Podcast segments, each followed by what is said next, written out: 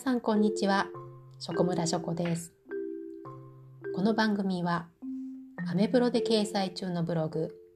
昨日のショコムラさんを耳でお楽しみいただければと私ショコムラショコが読み上げる形でお届けします。文字のブログの内容に加えてコメントや補足を高確率で挟みます。その点もお楽しみください。ブログは2022年7月1日から書いているためこちらとの時間差から季節感のズレが生じる場合もありますがゆるーくお聞きいただけましたら嬉しいです詳しくはエピソードの説明をご覧ください。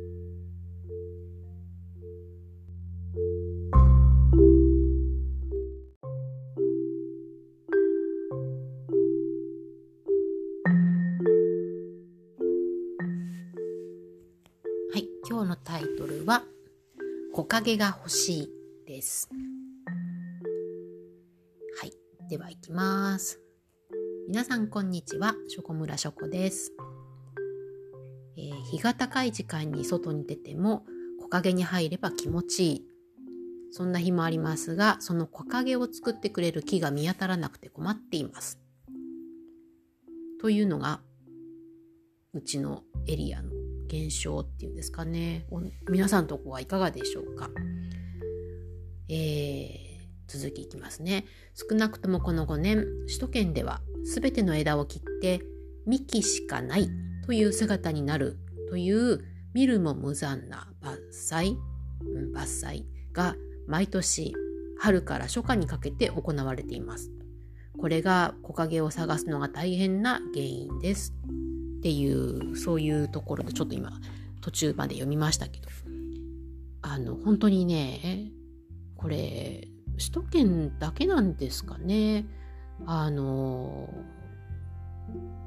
ショコムラエリアっていうのかな。行動範囲狭いので首都圏って言っても別に他の県のことはわからないんですけれども。まあすごいです。で全部が全部じゃないんで、なんでこの木はこうなるのに、あの木はそうじゃないのかっていう、その違いがよくわかんないんですけどね。うん。はい。で、ただでさえ、アスファルト熱は尋常じゃないのに、熱を遮ってくれる木々を夏前に伐採してしまうという意図が分かりません。で落ち葉の時期にお掃除が大変だからっていうのが自治体の答えでした。食村的には意味わかんねえっていうね、あの、よく流行りの言葉はあまり口にしないので、うまく言えたかわかんないんですけど、まあそういう感じで心でつぶやきました。その上、これによって、あの、鳥たちのね、寝床がなくなっていってると思うんですよ。で、皆さんもご自身で想像していただくとわかると思うんですけど、睡眠が取れなかったら鳥だってストレス溜まると思うんですね。食物連鎖だとか生態系だとかそういったものがいずれも影響してくるんじゃないのかなと心配しています。近年駅前の街路樹だとか電線の上に夕方になるといっぱい鳥が集まって合唱するというのと同時に落とし物あの皆さんが受け取りたくない落とし物っていうのも上からたくさん落としてくるんですよね。あのショコムラ別に受け取ったことないんですけどあの例えば交差点の待ち待ってる場所っていうんですかね歩道の部分あそこなんかはもう本当にこう白いシミがいっぱいあったりしますけどそういった状況になってしまってますね。でそういうことが、まあ、クレームが来るんだと思うんですけれども自治体はスピーカーを使って何でしょうねあれ鳥の鳴き声なんですかねなんかで、キーとかキヤーとかなんかそういうすごい音を出すものを流してみたりとか、なんかね、ギギギギとかっていう音かな。他の鳥の鳴き声を真似させてるやつなのかな。なんかそういうのを鳴らして、で、まあ多分縄張りが他の鳥の縄張りだと思わせたりするんでしょうかね。そういうの流してみたり、あとはもう本当にアナログで木槌でね、木をゴン、ゴンって叩いてみたり。で、あとは、あの、火事の火の用心の時に表紙木ってありますよね。あれをね、別に表紙木として何て言うんでしょうあの火の用心ってやりたいわけじゃなくてただそういった木の音をね打ってみたりしてなんだかこうどれが一番何て言うんでしょうね逃げてくれるかみたいな実験をしてるのを見たことがありました。まあ彼らの寝床がねあればこんなことしなくていいと思うんですよ。人間のエゴが起こした悲劇っていうんでしょうかね。で木っていうのは葉っぱは生えてくるけどその枝があって葉っぱがじゃなくて枝そぎ削いじゃってるのでもうその後に葉っぱが出てきても森蔵のような状態になっちゃうんですね。森蔵って皆さん覚えてらっしゃいますかね？なんかのイベントの時にあのもやもやともやもやもくもくなんかそんな感じであの緑色のねキャラクターがありましたけど。そう。だからこう何て言うんでしょうね。鳥が住んでる場所を奪っておきながらそうしたその集まってくるなっていう感じで追いやるっていうのはちょっとやってることがおかしくないかなって思うんですよね。でそれがあの鳥たちが「はいはい分かりました」って言ってくれればいいですけど行くところっていうのは木なんですよね。で全ての木にその鳥たちがどの木にもいるわけではないけれどもあのどうしてもその夕方ピーチクパーチクやってるっていうのは多分あれは天候取ってるのに似てんのかなとショコムラは思ってるんですね。なのでみんな揃ってるかとか今日はどうだったかとかこんなことがやってほしいですとかなんかそういう 人間がやってるようなことを彼らも夕方集まってファミリーになって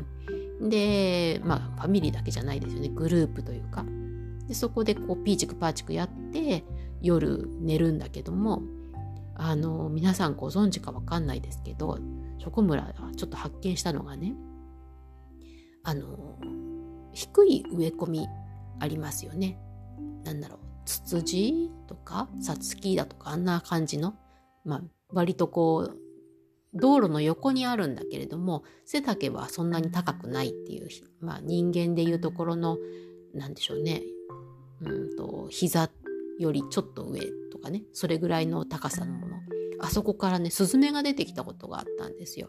ってことはスズメあそこで寝てるんですよね。周りに周りにっていうかその植え込みに複雑に枝があってそして葉っぱがあって中がスカスカで見えてないんですよ。なのでそういったところを隠れ家にしている。だけど、まあ、これはスズメのサイズだからああいったところにいたりすることが可能なのであってあの駅前のそういう電線だとか高い木のところにいっぱい集まってくるっていうのはもっと大きめの鳥なんですよね。でこの鳥たちは例えば電線しか止まるところがなくなった場合は周りに葉っぱみたいに自分たちを隠してくれるものがないんですよ。だからまあ当たり前ですけどストレスあると思うんですよね。あの野生的には周りから身を隠してすやすや寝たいんじゃないかなと思うと